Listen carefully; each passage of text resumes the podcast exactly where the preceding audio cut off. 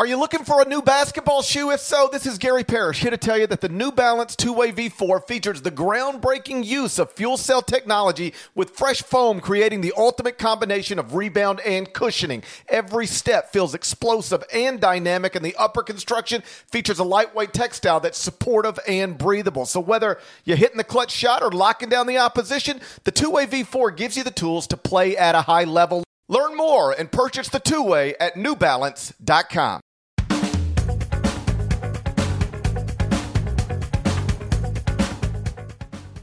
it's Gary Parrish. It's Monday, November 8, 2021. Welcome back to the CBS Sports Eye on College Basketball podcast, where we sometimes discuss camel fighting dodo birds and leaky black. Matt Norlander is here with me. And as you can see, if you're watching on YouTube, we are now on YouTube. What, what's up, YouTube? Deadleg, wave to YouTube. Say hello to YouTube.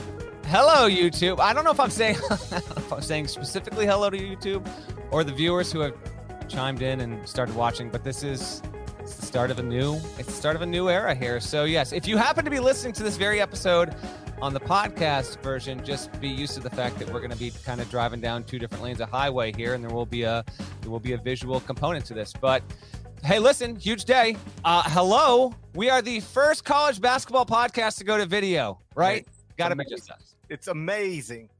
I don't know why nobody else had gone to this earlier. Seems like seems like we're always ahead of the curve, you know?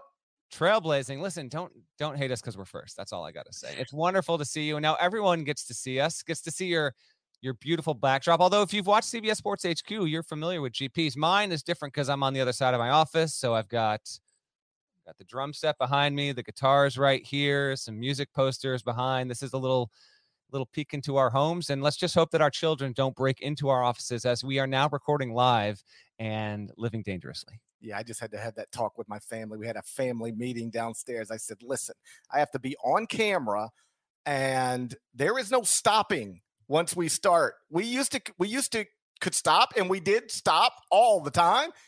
You would get very frustrated with me needing to stop or wanting to stop. I said, listen, if you guys run upstairs and start acting crazy, you're just going to be crazy on video. Uh, we can't stop. So please stay downstairs until I come downstairs and tell you it's okay to come upstairs. But given that my kids don't listen to anything I say, with good luck. Over under 4.5 podcasts at home because we'll you'll be on the road for the two shows later this week. Over under 4.5 podcasts before one of your children tries to walk in as we record. Oh, that's happening because the other problem with this studio, this beautiful studio that we had built, this is I have a I have a, a st- uh, my my stuff is not in like a, an office or a bedroom or we built a studio in my home. At the same time, we built that studio. We built a playroom in our home, and it, these two things are right next to each other. So eh, Eh, there's going to be a day where people wander out of the playroom, and it might not be my kids, could be somebody else's kids, and they walk right in. But we'll we'll deal with that as it happens, and, and try to have a good time with it. I'm just happy to be on video in something other than a coat and a tie. I feel like hoodies. I thought real hard about what I was. I know it doesn't look like I thought real hard about what I was going to wear, but I did put some thought into it. I said, you know what? It's hoodie season. I think I'll just go hoodies. I got every color. Well, listen, if you want to change it up, because I actually thought you were go- you're the reverse Steve Jobs. Okay, a couple things here before we and we are going to talk plenty of Champions Classic, but let's just lean into the video aspect. First of all, um, GP's the anti Steve Jobs, and I don't mean like he hates technology or never uses a phone. That's exactly no. He always wears white T-shirts. Jobs was like black T-shirt every time, everywhere normally when we podcast, he'd be rocking that white t-shirt. So he kind of throws me for a little bit of loop with with the hoodie action there. And also heard from plenty of people when we announced we were going to video. I had forgotten that we talked about this plenty, and this is certainly before uh, Nada's time, Kanata Edwards. We'll give him a shout and time to chirp, I think, before this episode's done. Thrilled to have a producer on board. But he used to do this in the dark. Now, he hasn't done it since he had the studio, but I, I, had a, a few people be like, GP's days of going in the dark are over. And they are, which is fortunate yet somewhat unfortunate because honestly, there have been many a podcast in the past where we would start off season maybe on a Wednesday randomly at 11:30 in the morning East Coast time. My man is sitting in the room like a serial killer, sitting in the dark, ready to start podcasting. There's no doing that anymore. He's now he's even more beautifully lit than I am with that wonderful white backdrop with the shelves there. So this is the Parrish you're going to have to get. And that that vision, that whole scene that you had going in Dexter's kill room, that's just going to have to stay between you and me forever. I do my radio show every day in the dark. So much so that the cleaning crew will often walk in the studio while I'm on in studio because they, they can't see that I'm in there. They should know by now that I'm in there, but it looks like I'm, it's a completely pitch black dark studio. I like I'd like to be in the dark. I know that's weird, and I, I recognize that a therapist somewhere could probably figure out exactly why I'm more comfortable in the dark than in the light, but I am undeniably more comfortable in the dark than the light. So we've got this covered now. You are now comfortable and able to adapt on the fly with your own children walking into the room while you're recording, other people's children walking into the room while you're recording, and and janitors and cleaning people walking into the room while you're on live on the radio sitting there in the dark. Just wanted to make sure we all had that. They actually startle me because I sit with my back to the door and I can sort of feel somebody there. I'm, I, I get startled every time they do it, but I get over it pretty quickly. But it, it does happen because I'm sitting there in the dark like a man. I, I just love the I love this idea that you're in the middle of like some fire Ja Morant take and suddenly you almost have a heart attack because someone walks into the studio. It's happened multiple times. Multiple times. Eh, the whole eh, everything about it's complicated.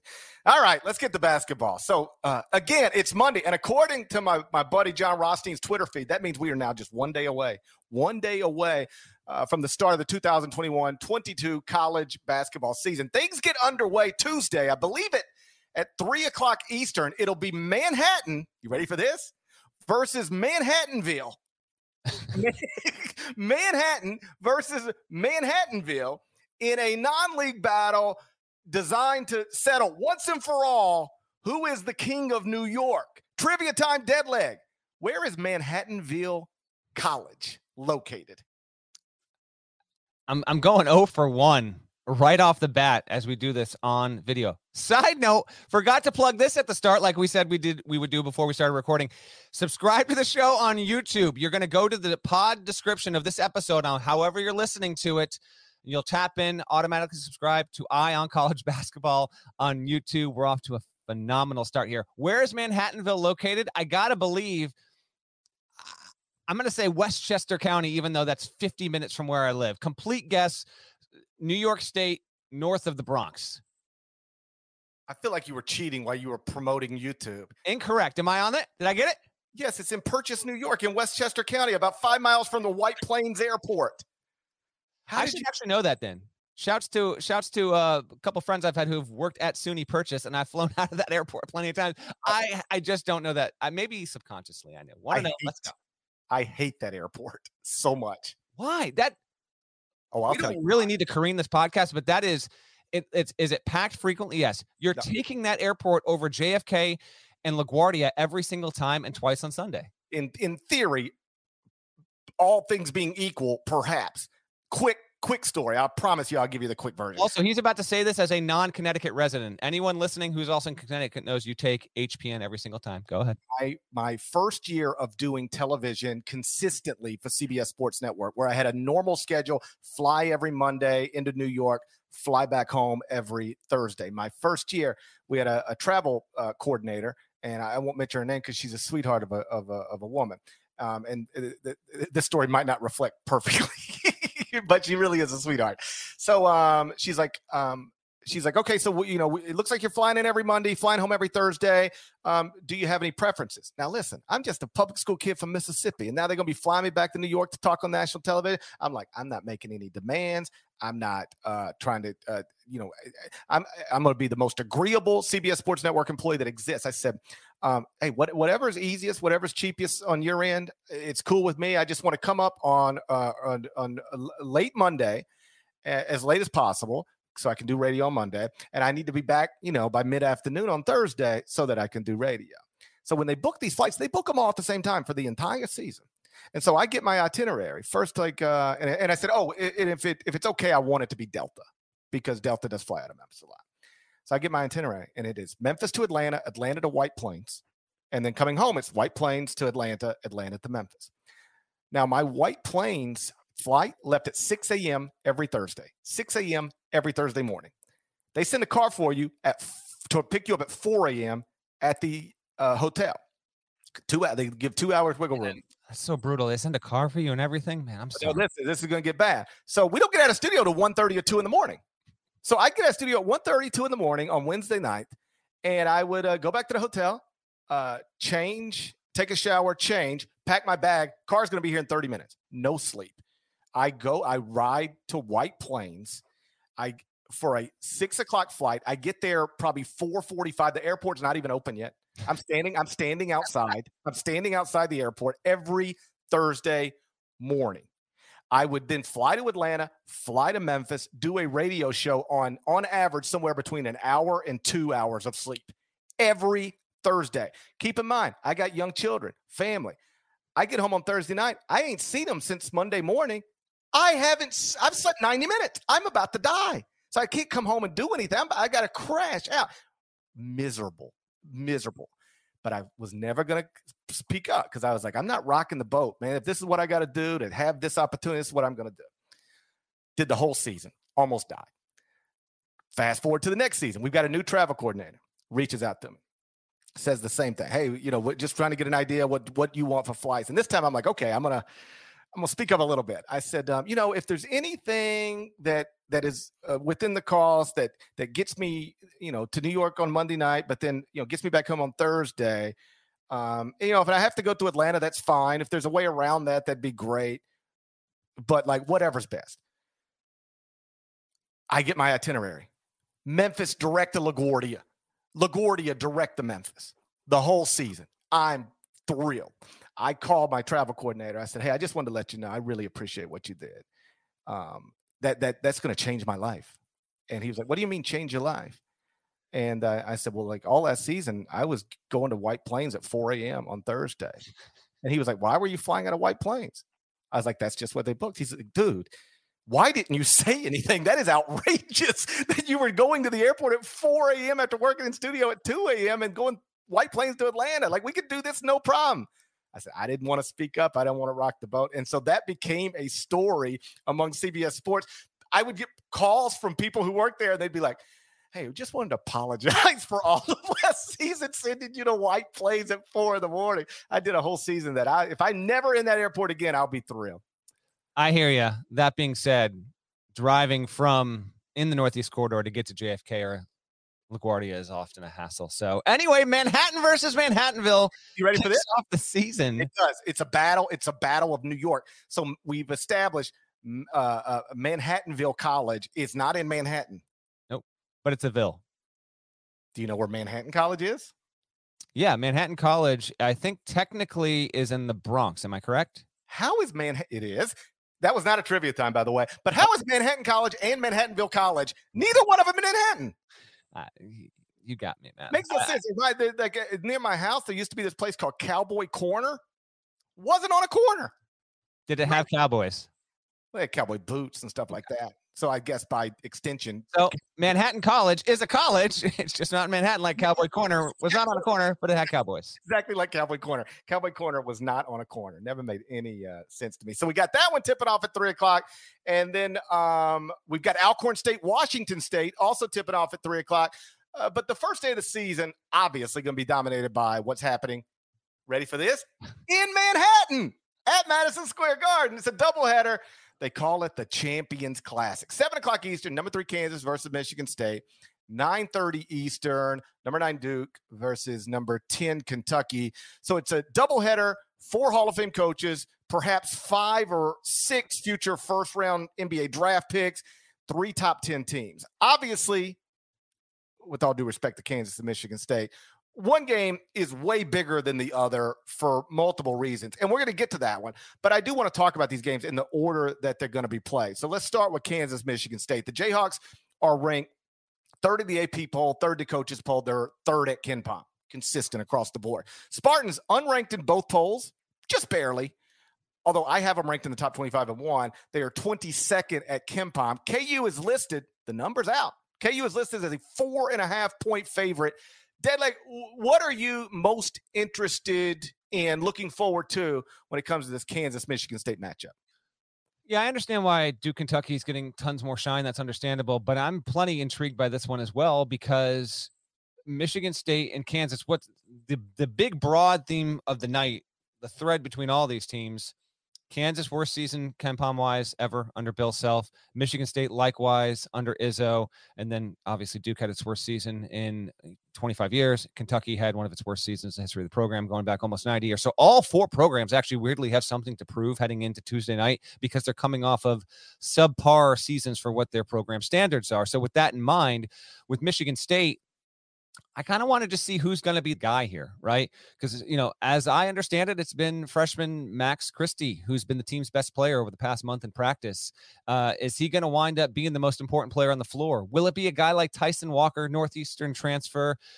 Eh, will he be able in the first game? Like, is, is he going to be guarded by the likes of Ochai Agbaji, who I think will be the best defender on the floor there?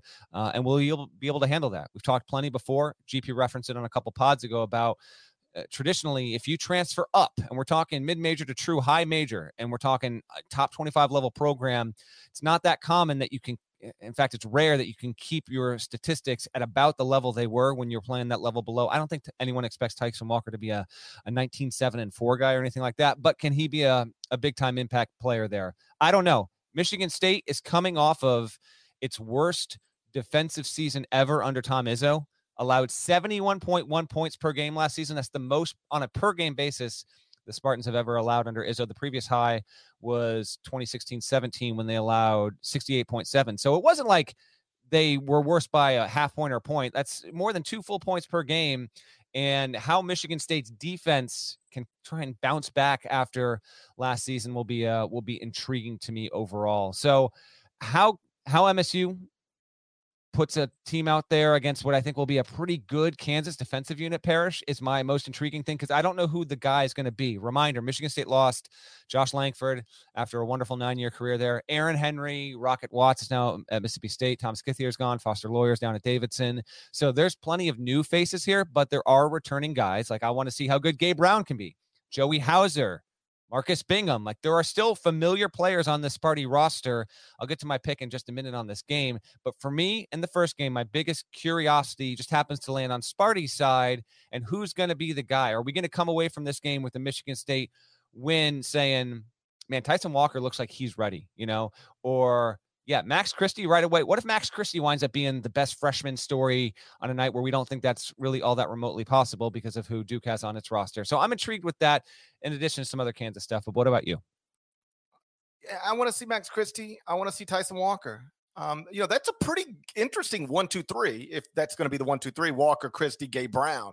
You know, Gabe Brown averaged like seven points a game last season, shot 42% from three on 3.2 attempts. You would think his role increases a little bit. And then Joey Hauser's the leading returning score, 9.7 points and 5.6 rebounds per game. So um, it's an interesting core for Michigan State to have. And you're right about the Spartans. They were not good relative to what they normally are defensively last season. They weren't good offensively either. I mean, if they got to bounce back on defense, they got to bounce back on offense too. They were 98th in offensive efficiency and 64th in defensive efficiency, according to KenPom. Um, if you can take both of those numbers into account, that's the worst Michigan State has been in the KenPom era that dates back to 2002. Um, they were 11 seed in the NCAA tournament. You know, that 64 KenPom number is the worst of the Tom Izzo era. So I think sometimes we were so focused last season on Kentucky being unusually bad and Duke being unusually average. Um, and and and we and, and, then you know Michigan State made the NCAA tournament, so it was like they're in the NCAA tournament, so like good season, but it was not a good season. They were not really a good team, uh, certainly relative to where Tom usually operates that program. So you you make a good point. You know that that second game is all about Duke and Kentucky trying to have bounce back seasons, and Duke trying to do it in Coach K's final season, but Michigan State needs a bounce back season too. And oh, Kansas, like you said, they weren't as good last season as they usually are either. That's right. And Kansas will not, as a reminder, Kansas will not have Jalen Wilson in this game. He f- certainly figures to be one of the three most important players on that roster this season. He was uh, suspended for drinking and driving, and so he will not play the first three games for the Jayhawks this season. So with no Jalen Wilson, you know, perhaps perhaps the edge Kansas would have otherwise had isn't as big as some might think. Um, but I don't know. We'll see. On the Kansas side, of course, Remy Martin comes over from Arizona State. He was the pick for preseason Big 12 Player of the Year. If you happen to be catching the podcast for the first time ever and are watching on video, or you just started to hop on, I mentioned last week, and I think I mentioned back when we had our Big 12 preview. Uh, I don't think that Remy Martin will wind up being Kansas's best player or most important player. I do think that will be Ochai Agbaji. How who he's assigned to defensively tomorrow night, I think will be uh, will be plenty intriguing. So keep an eye on that. And then David McCormick down low, like a guy who made our top 101 players list with plenty of room to spare. And, you know, how does Marcus Bingham go up against him? McCormick's a bigger body, more physical, but first game of the season, first night of the season. Can't wait for this. I'm just so excited. And, I, and part of that is okay, how have the players that we know that we've seen for a year or two or three, how have they gotten better, stronger, advanced their games, or have they? You know, surprises wait in store there. Uh, I do like Kansas's edge physically on the defensive end, I think, here, but no Jalen Wilson. You know, we had to make our picks here, obviously, and for the site and all that and uh, GP is going to tee that up in just a second here. But no Wilson made me think a little bit more about how I would have gone with the game definitively because not having him, I think Kansas can overcome it, but it's a significant player, potentially an all Big 12 league kind of guy who's not going to be available on Tuesday at MSG. I would have probably gone Kansas, you know, by six, seven, eight points, you know, if everybody were available, but they're obviously not. Jalen Wilson, um, you know, he was their third leading scorer, leading rebounder last season. He was second in the Big 12 in double doubles. He's an important player. To not have him matters. I still think Kansas wins the game. I guess if we're picking it, I'd go Kansas 70, Michigan State 68. So that's a Kansas victory, but a Michigan State cover for me. Okay. Um, this is, by the way, this is the second time since Michigan State is not ranked. Only the first Champions Classic in 2011 and this one will have a game in which there is an unranked team. Otherwise, all the other ones, uh, all four teams were ranked. It's somewhere in the poll between one and 25 heading into the season. They were all ranked. Michigan State is not. So that streak ends there. I am to go Kansas to win. And I'm to lean on the defense here, GP. Like, I'm to go 71 65. All right. So I'm to take KU to win and to cover. And Kansas to show well defensively. Uh, that's my lean here. By the way, Champions Classic records. Kansas entering this is five and five.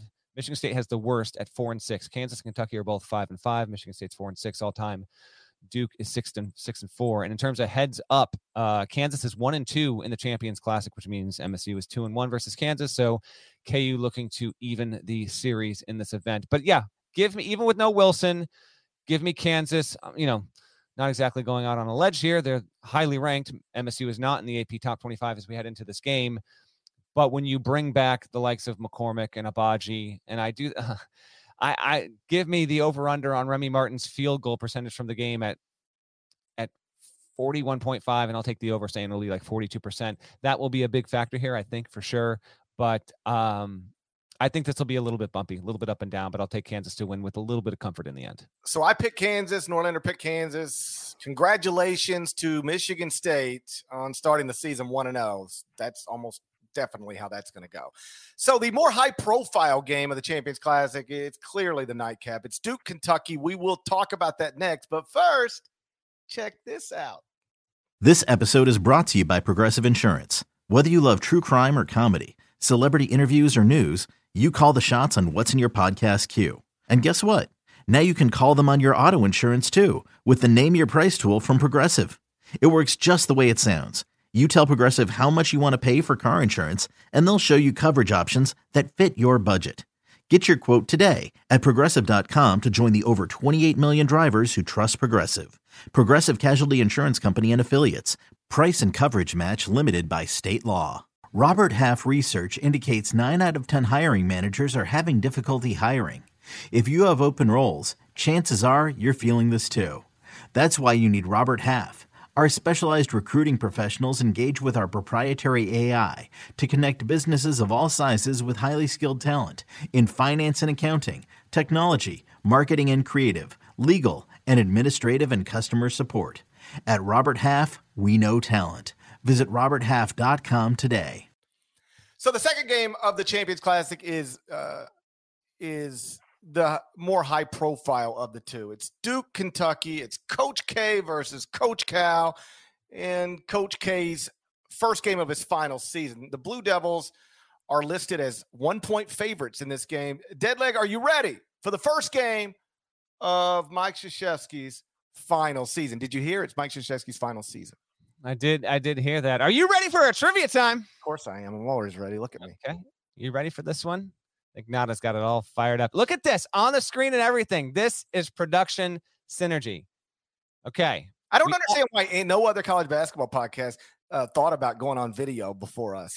Their problem, not ours. You know what I'm saying, man? All right. Kentucky and Duke are both ranked in the top 10 heading into this matchup.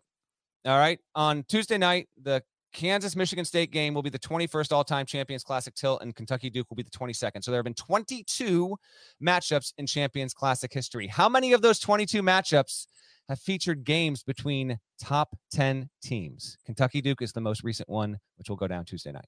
I ask you where Manhattanville is, and you come up with 21 of 22 you, you know that the answer is at least one and at most 21. You get one guess. And by the way, if you're playing along at home, feel free to venture a guess. Repeat the question.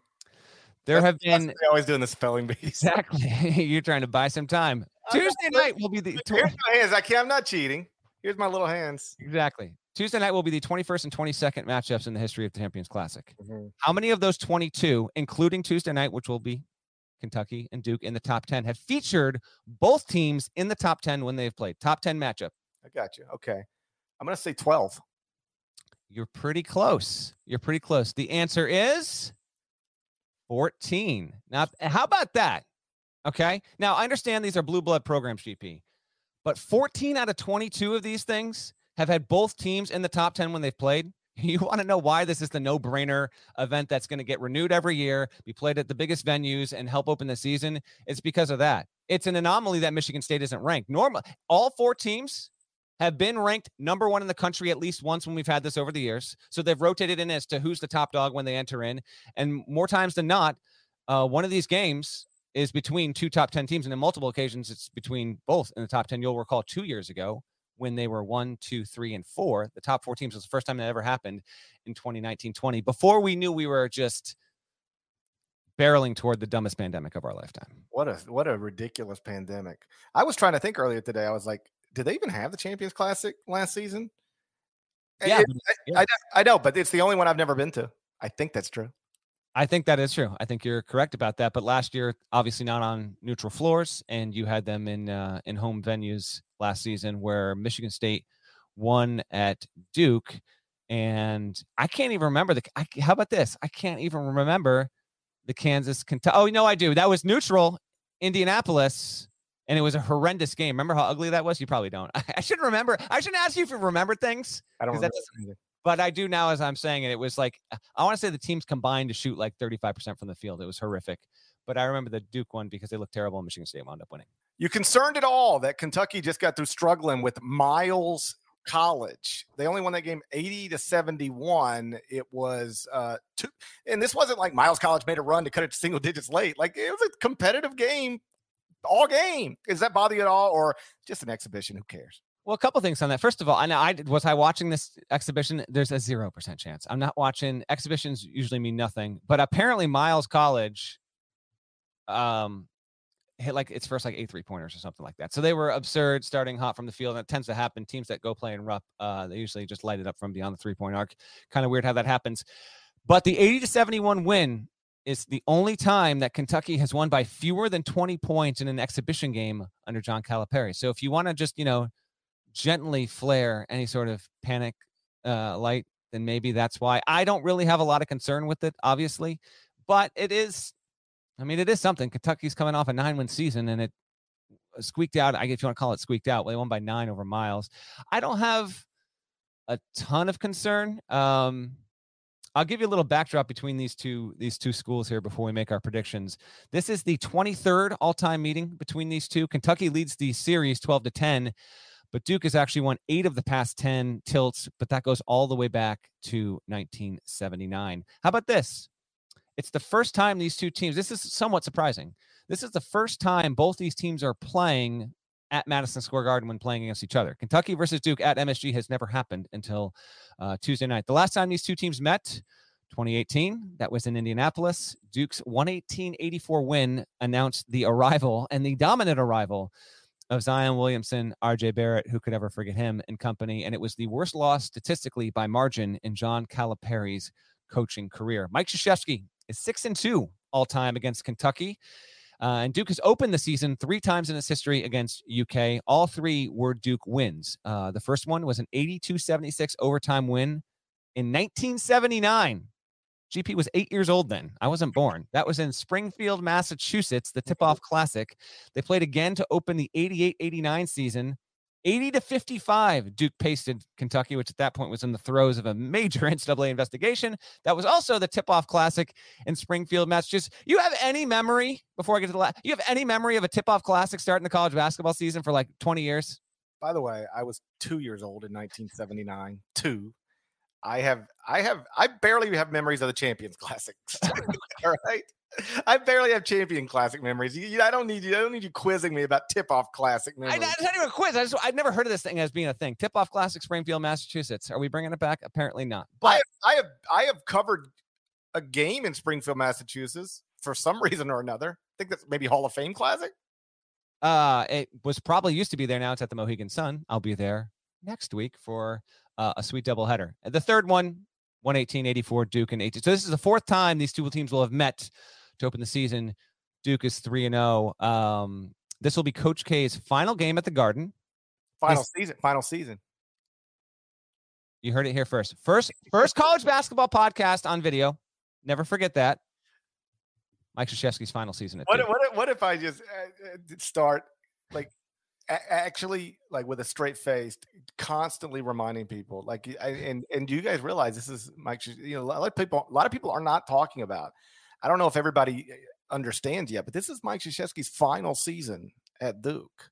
The people that love us will love it, and the people that don't get the show will sell, will threaten to unsubscribe to our YouTube channel. That's I think how that's going to go. K is 33 and 11 all time with Duke at MSG. Um, that includes neutral, the occasional roadie against St. John's he's had over the years. And Tuesday night will be his 1400th game, 1,000 400 as a head coach. So, barring Duke going to the final four of the NIT this season, I guess anything's on the table. This will be the final time he coaches in MSG. Um, let me tw- let me twist it back on you here.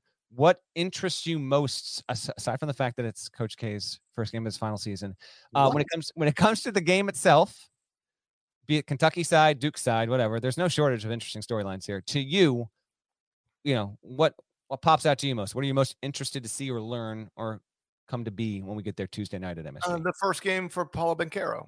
I mean, I I know Chet Holmgren was the number one prospect in the class, and I know some people think Chet Holmgren will be the number one pick in the draft, and he might be. I would bet on Paolo, and so I think there's a chance on Tuesday night you and I are sitting inside the Garden and we're watching the best player in college basketball. Even though I voted for Drew Timme as preseason player of the year, I think there's a chance Paolo will be the best player in college basketball. By the way, did you see him in their exhibition? Duke only played one exhibition. Kentucky played two. He had 21 points, nine rebounds in 20 minutes. 21 points in 20 yeah. minutes. It's eight of 13 from the field, one of two uh, from from three. And oh, it should be noted, AJ Griffin played in that exhibition. You know, he had missed a lot of the preseason with a right knee injury. Came off the bench. He got uh, 10 points in 17 minutes. So assuming there's been no setback since then, he will be in this game. And a few weeks ago, there was some questions about whether he would be available for this game. So seeing those two five-star freshmen for Duke, but mostly Paolo, I think is the most interesting thing. Like I won't be surprised if we are late Tuesday podcasting about um, one of you know one of the great Duke debuts in in in in Duke you know in in college in history. In, in, a you know a Duke win where Paolo goes for 30 and 14. I mean, that's that's that's that's not crazy to me. So interested in that. And you know what? Like I know Kentucky struggled with Miles College the other night.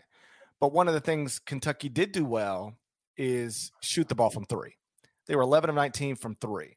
And this is something we've talked about as John remade this roster um, this past offseason. Uh, last season Kentucky had lots of issues, but but two obvious ones. They had no quality point guards, couldn't take care of the ball, and they didn't have enough shooting. So they could not shoot at all. And when you add Ty Ty Washington, Sahvir Wheeler, Kellan Grady, what you uh, CJ Frederick, what you add is uh, ball handling and shooting. And so the other night they started Ty Ty Washington, Sahvir Wheeler, Kellan Grady, Keion Brooks, Oscar Tshiebwe. So you've got you go from having no quality league guards last season. Now you got two in your starting lineup. You've got a shooter in Kellan Grady. Ty Ty can also shoot it. And if you go look at the numbers from the UK starters, in the first exhibition against Kentucky Wesleyan, they were nine of 15 from three, the starters. And the same starters, the same five started both games. So that's who you're going to see Tuesday night. They were nine of 15 from three against Kentucky Wesleyan, eight of 12 from three against Miles College. So in the two exhibitions, Kentucky starters are 17 of 27 from three. That's 63%. That is super encouraging if you're a Kentucky fan. And it underlines what we had talked about this entire up offseason. You know, I can't promise you Kentucky is going to be a legitimate Final Four contender, but I think they're going to be. And the main reason is going to be because they resolved two major problems from last season. They've added multiple quality point guards that will play together, not unlike John Wall, Eric Bledsoe. And they have added enough shooting to where I think this can be a, a high level, uh, like a, I think they can go be go from being one of the worst high major three point shooting teams in the country to maybe one of the better ones. That if they can do that, then they're going to prove their value preseason with that number 10 next to the name. And if, if Kentucky can be a top 25 three point team accuracy wise, then yeah, it's going to change the court. It's to be a different experience for UK fans, for Big Blue Nation, undeniably. I'm eager to see what we get on the big stage Tuesday night. I kind of get the feeling with both of these games that uh, might be a little bit of nerves, um, some ricketiness overall. Because uh, remember, we are returning now. While some while some of these players did play in, in, front of the occasional the fans last season here and there, right? Like it wasn't like they were every single game was no fans in the building. That's not what it was. Uh, the energy in the garden on Tuesday is going to be different from anything that any of these players experienced last season. Not even going to be close. And so because of that, I actually think um, I'll just go on. I'll say no team is going to shoot better than 50% from the floor, and no team is going to shoot better than 35% from three point range. I think it's going to be uh, a night where the defenses play better than the offenses, which is not all that uncommon when you talk about season opening performances and you've got two power conference teams playing against each other. So that's what I think we're going to see here. I'm interested to see if Banchero is going to wind up being first first game huge arrival like what you said or if we get Duke's other big of note, well, they've got three bigs of note. They've got Theo John from Marquette, who will probably be third in the pecking order behind Banchero, and then Mark Williams, who's a sophomore center, seven feet tall, seven seven wingspan, a, a, a, guy we have, you know, rated top sixty, top sixty-five in the country overall players. Um, I don't know. We'll see. Kentucky's got Oscar Tshiebwe and how they deploy him defensively, and and he's he's a grown man now. How he matches up with either of those guys. See, Banchero can can step out. He can shoot from three. He can handle. He can distribute. I tend to believe that that you're going to have Tshiebwe on Williams more. But how often both those guys are on the floor as well? Because they can play both of them. Because Banchero is that dynamic of a player there. I'm extremely, inc- extremely intrigued to see what these uh what these what these Blue Devils can do against Kentucky. And a Kentucky team that I think will also be improved defensively because they got a lot of veterans.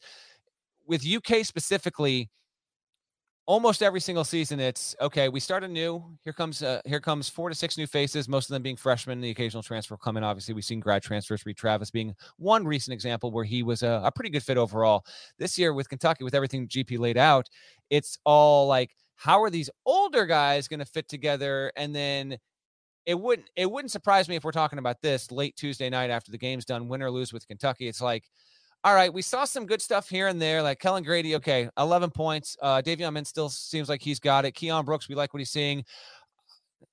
It's not even a question. Ty Ty Washington is Kentucky's best player. Now, he was, I'm not saying that's what's going to happen. We didn't reflect that in our preseason top 101 players list, but the reports out of Lexington and how good he's looked and how ready he is, how poised of a player he is, it's been very good news to this point. So I'm intrigued to see how Ty Ty Washington shows up uh, and how he goes up against uh, a Duke backcourt, which is not shy on talent, but how Duke rolls out its lineups as well. It's going to be uh, it's going to be very fun. I find this game to be highly unpredictable, to be honest with you. I don't think there's really any outcome that could stun me beyond a team winning by more than say 18 or 20 points. Anything within that realm, Duke by 15, Kentucky by 16.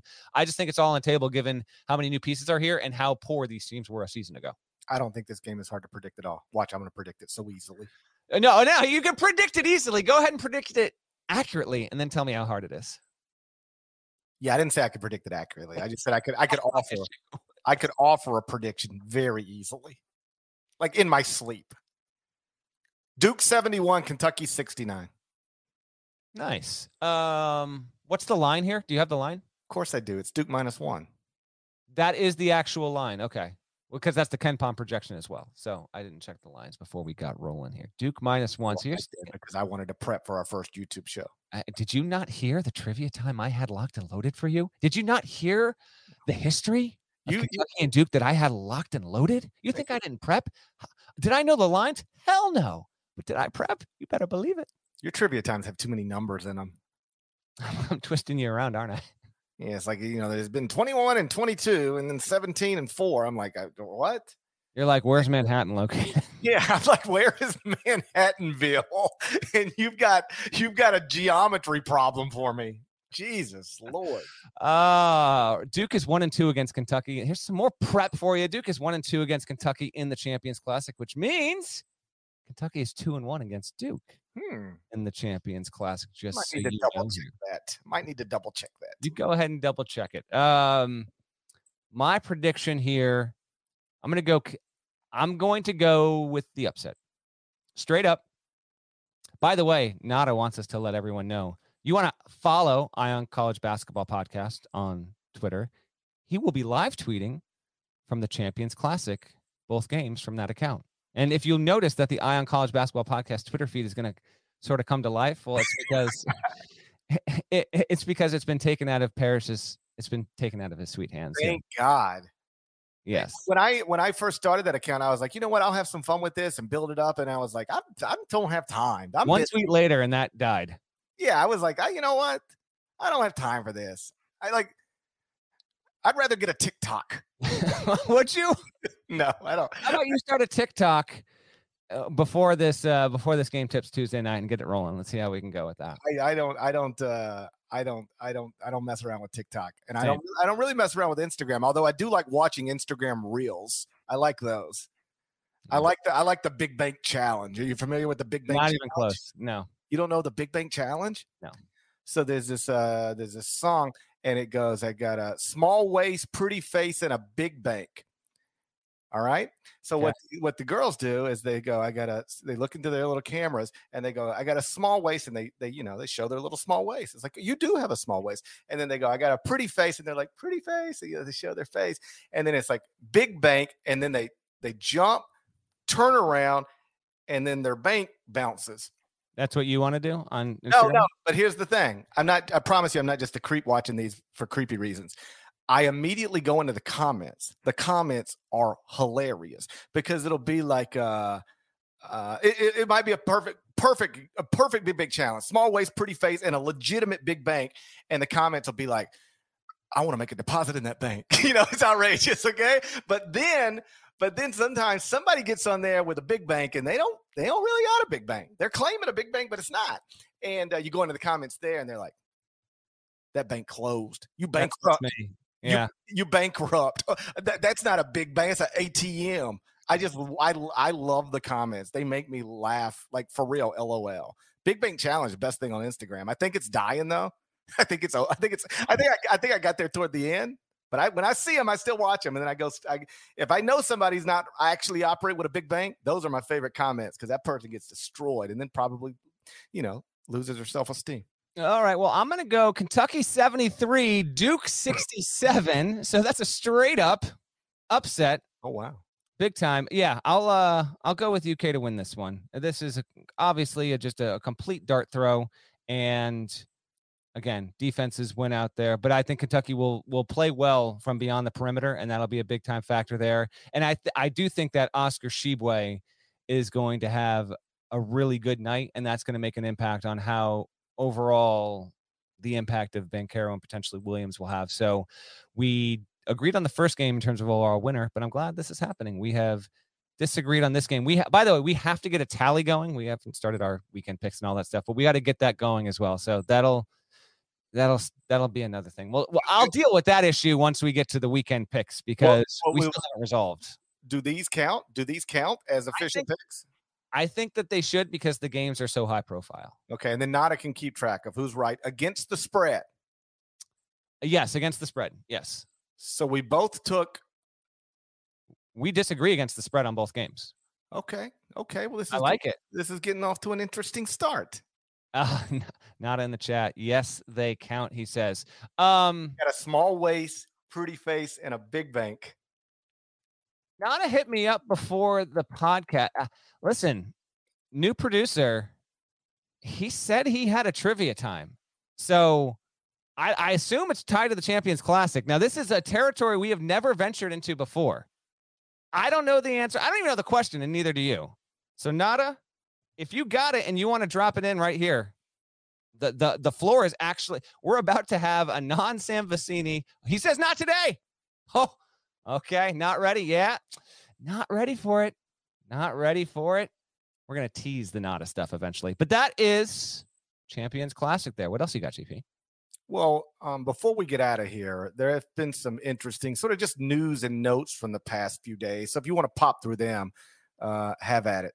Yeah, let's do it. This is a this is a little bit of a of a roundup, if you will. Um, and I actually, I'll I'll quickly, I'll I want your quick thought on this because this has been something that's been in the college football realm, but not to put it in our doc. Um, we haven't talked about it, and I don't know if we ever will get a chance to, unless well, JMU might be good this year. He he noted the fact that James Madison like can't compete for a conference championship because the the school is going to leave the CAA, and so the CAA has voted to punish these players. Like if this if this had come out in the middle of February when we the season was going on from a basketball standpoint, if JMU winds up being the best team in the league, then obviously you know we damn near might have put this at the top of a podcast. But uh, since he since Nada brought it up, like this really is one of the more outrageous things, right, Parrish? Like I understand it's JMU, it's mid-major, so it doesn't get a ton of run, but this is completely absurd. Like we want to talk about screwing over the kids. If you missed the story, the school is leaving the CAA to join the Sun Belt for football reasons. But, but because of this, every single JMU athlete is not being allowed to compete for a conference championship, be it football, field hockey, soccer, across the board. Unless this gets reversed, this is actually going to wind up being a thing, which to me is just like uh, the height of pettiness. And it's a horrendous look for the CAA this is one where I think everybody's got the same opinion because it's crazy to have any other opinion. This is reprehensible. It's it's. I'm actually going to James Madison next month. I'm doing sideline on a Virginia James Madison game, the CBS Sports Network, and so they've been on my radar just a little bit, and it's it's incredible that adults would do this to these young people. I mean, imagine and they are going to do it and it will hold up. This isn't one like they're threatening and then, you know, they've done this before.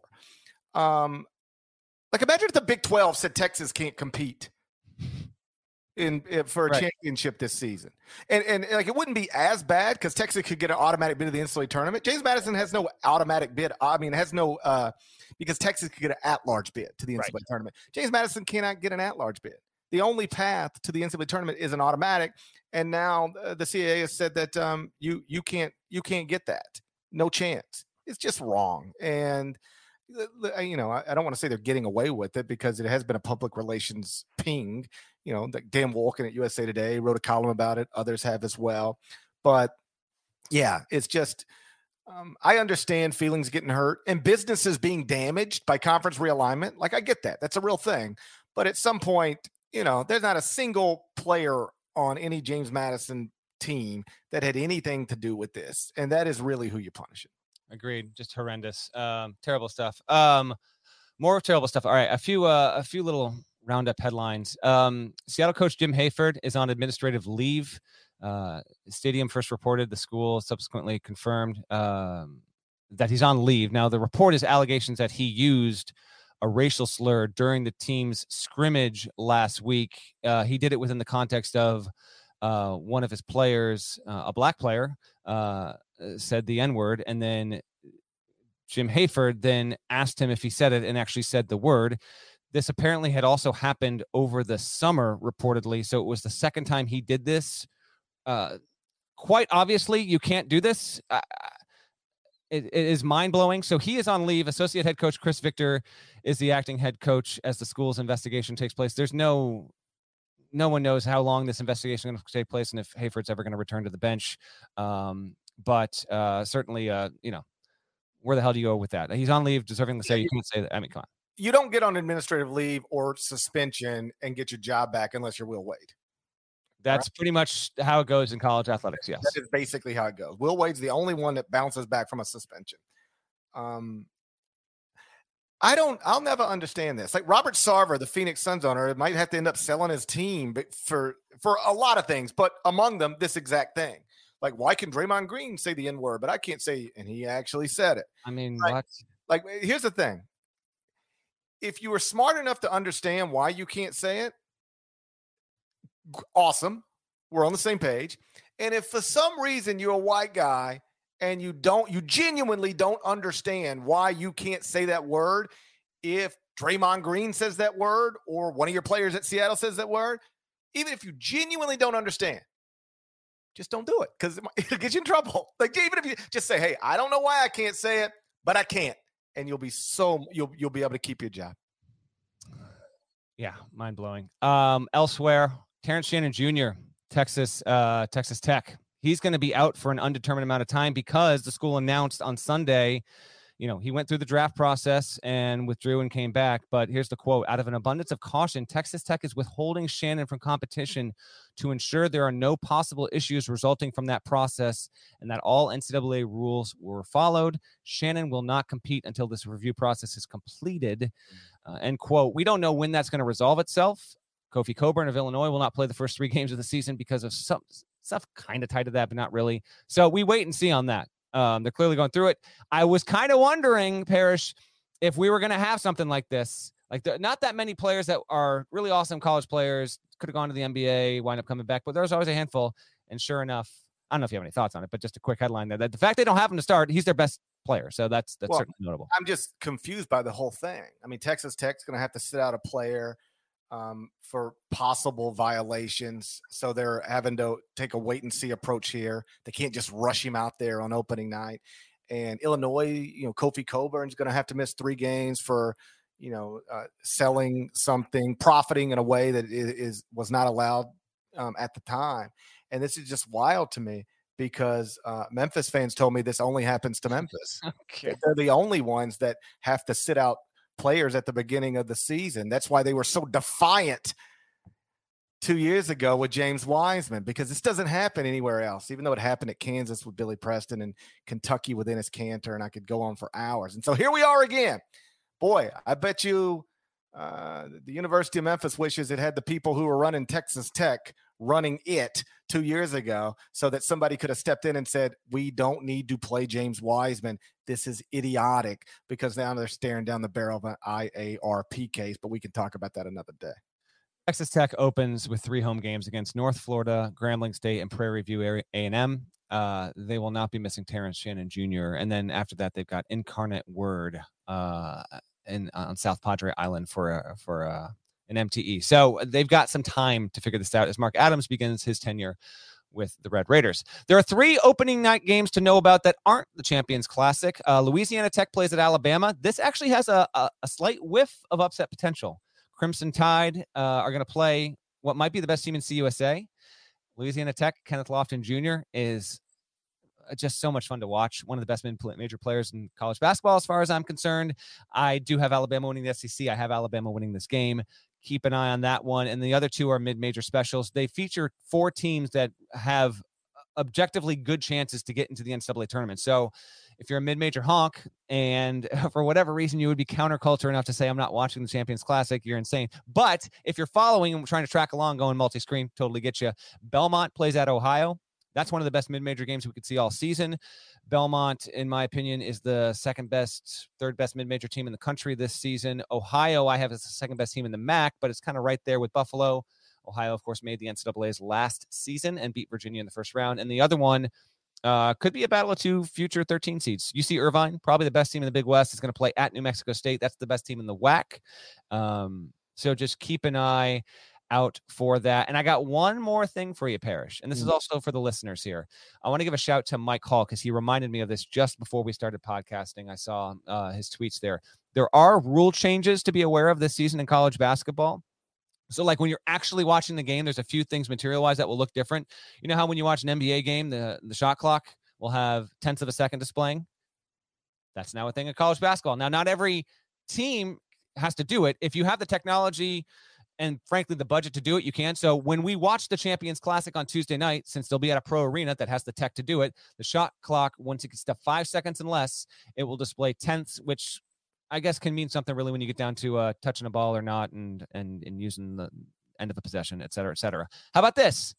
Undershirts. I feel like you're going to agree with this one. Undershirts have to be the same color as the jersey now. You wear a dark blue jersey, you got to wear a dark blue shirt. Can't wear a white shirt. You good with that? Yeah, I think that's sensible to me. The whole point of having colored uniforms is so, so that you can distinguish clearly between the two. So, yeah, let's keep the let's keep the undershirts the same, uh, the same color as the uniform. I n- literally never thought about that before, but now that I am thinking about it for the first time and doing it on YouTube, um, I think it makes sense. Sure. Uh, one has to do with uh, the shot clock setting back to 20 instead of 30 about a ball tipped out of bounds. No one cares about that. How about this one on a double technical foul? If the penalties are the same on each team, instead of teams shooting free throws, the technicals cancel out. So teams don't get the opportunity to shoot foul shots, and instead it becomes a dead ball foul. Do you like that? I feel like if it's a double technical, each team should get the foul shot, but now that's going away. Fewer foul shots, the better. I'm, I'm, I'm fine with that. point to Parrish. You're definitely right about that. Um, another one, replay review can be used in the last two minutes of the second half or last two minutes of any uh, overtime and regulation to determine which team knocked the ball out of bounds or if a player stepped out, but only after the call was made. You can't go to the monitor if it wasn't made. This is one of those things where, like, if you're listening, you're like, wait, what is he saying? I guarantee you this will be a huge thing when we get to February, March. Replay review can be used in the last two minutes of the second half or any overtime to determine which team knocked a ball out of bounds or if a player stepped out, but only if the call was made. So if you step out and it's called that you're out, it gets to be reviewed. If you step out and it's not called, you don't get to do it. Are you good with that? Again, review can be a plague on the sport in all sports. Is this sit okay with you? Yeah, because um, I don't know a great way to do it differently. Let, let, us just play through this. Um, guy steps out of bounds. Um, guy steps out of bounds, and it, it, it looks like he's out of bounds, but there's no whistle. So we just keep playing, right? Mhm. And then uh, misses a shot, and uh, and and then we rebound. We go back the other way. Misses a shot. Rebound. We go back the other way. Makes a shot. Um, now we've got a foul. We're gonna go back and replay and then erase everything that happened in that 90 second sequence. I just like how would you even do that? It's it can be a it can be a huge headache. The the the ever lasting tug of war between how much review we should and shouldn't have. Um, I am drifting more toward just no review at all because we just it's it truly is toothpaste you can't put back in the tube kind of deal the- there. The other thing that would be wild, like, would this be allowed uh, under that hypothetical? Uh, guy uh, goes to save a ball out of bounds. Looks like he saves it, but i in reality, he stepped on the line. When he saved it, he threw it to the other team. Transition dunk. Can you challenge the call? I know you can't because this is not allowed, but if it were allowed, could you say, hey, we want to challenge that our guy was out of bounds, that our own guy was out of bounds when he saved that ball to prevent that transition opportunity from happening? It just gets too messy when you say, yes, the whistle's got to be blown. He was out of bounds. We don't think he was. Let's go look at it. Anything else? Let's just keep playing. couple more goaltending if it's called can be checked on monitor in the final two minutes of the second half or ot it cannot be reviewed at any other time if it's called. So final two minutes of the game and ot otherwise can't be challenged. I think i'm good with that to be honest. That's fine. Let's keep going. Traveling is going to probably drive the college basketball hardcore nuts there's only a couple more here. Um, it's going to be called less often now because it's allowing for more freedom of movement, more euro steps, step backs. So things that you, if you watch the NBA frequently and you're just accustomed to the best athletes in the world and best basketball players in the world doing stuff, and it's it's become kind of second nature to you. Whereas you don't often see that kind of stuff in college basketball. Just be aware there's going to be more interpretation and liberalism with traveling in college basketball this season, which to be honest doesn't Parrish, it doesn't bother me a ton, I guess. I don't know. You with me on that? I mean, you you watch so much NBA because of the Grizzlies. You're, you're used to this stuff as well. But yeah, like yeah, it won't look weird to me. I watch the NBA basically every night. So yeah, I look anything that makes the college game. Um, I, I know the NBA game is not perfect, but it is better. I, at least I think like, and some of it's because they're like the best players in the world as opposed to you know amateurs. Um, but but it's clearly a better game, and if we could borrow from it in certain spots, it's fine with me. Two other things. One uh, that viewers will never really notice, but coaches are really excited about. You're going to be able to have like real time stats and video allowed on the bench with technology. That just was never a thing until this year. And then something we'll talk about when we get uh, closer to March. The NIT is going to experiment, and we did talk about this on a pod in the offseason with uh, six fouls. We don't even get into the weeds in it because it's not going to be a thing until we get to the end of the season. But uh, the NIT is going to experiment with this idea that you can have six total fouls, but never more than four in a single half. There's a little more into that uh, than just that, but uh, that's a new one that will be just test it out once we get to the NIT. And that's it, man. Season is here. Parrish, I cannot wait to see you, man. I can't wait to see you. Tuesday, face to face. Here we go. Can't wait. Oh gosh, look at his face right now. Everyone watching on YouTube. Does this does this look like a guy who can't wait? Come on, man. Can't wait to see you. I was just joking. If Season is here. I didn't show proper excitement. I apologize. I can't wait to see you. I can't hey. wait to see you in New York again. I can't wait to see the garden. I haven't seen the garden in a while. That's good come on now. That vibe, MSG, Tuesday night, packed packed arena. That's going to be really good. Really good. If this is if this podcast was if you're the kind of listener kind of fan that really you needed something like this to get the juices really flowing, we are here. One day away. And shouts to anyone by the way that watched this early early Monday morning, a little surprise for you. We published it just after midnight East Coast time. Uh thanks for watching along. Again, you can subscribe to on College Basketball on YouTube. Go find Parrish on Twitter at Gary Parrish CBS. I believe he's going to tweet about it at least once. I've tweeted about it a few times. We will have a link there. Pod description, the top of it in this podcast episode. Go to it. You guys have been phenomenal. Get us above 500 subscribers by the time this game's these games tip off on Tuesday. You would be wonderful for that. And continue, by the way. He's going to say this on the outro, but continue, by the way, to five stars, nice comments, I'm excited for people to watch you read the shouts for the first time. I've been sitting through this for years. Shouts to Devin Downey. Shouts to Chester, South Carolina. Shouts to Aaron Bruce, legend. Shouts to Larnell. Thank you guys once again for listening to the Eye on College Basketball Podcast in the middle of the dumbest, I mean, it's the dumb, dumbest pandemic of my lifetime. You see this Aaron Rodgers guy? Woo! He's something, isn't he? Packers lost. We love to see it.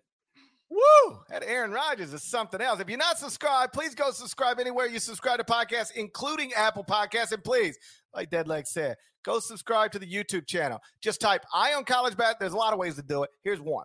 Get into the search engine YouTube, just type on College Basketball, and I ain't promising you it's going to pop up. I don't understand how all that works, but just scroll until you see it, and then uh, hit the bell button so you get alerts when a new video drops. Smash the like button because that's important too. I'm using all these verbs. Oh, hold on, I gotta, I got to the, the call to action here. Like, here's what you want to say. I cannot, with a straight face, you did it. I didn't know if you were going to do it. Smash that like button. Smash I, I can't pull it off. Make love to that like button with consent, of course. With consent. The like button has granted you consent. Now smash it. Oh, what a, what a what a debut! Oh my goodness! The what like, first episode. The like button has granted consent. Now it's time to smash it. Please go do that. Help us get this thing off the ground, and we're going to talk to you again real soon. Right after Tuesday night's Champions Classic. Till then, take care.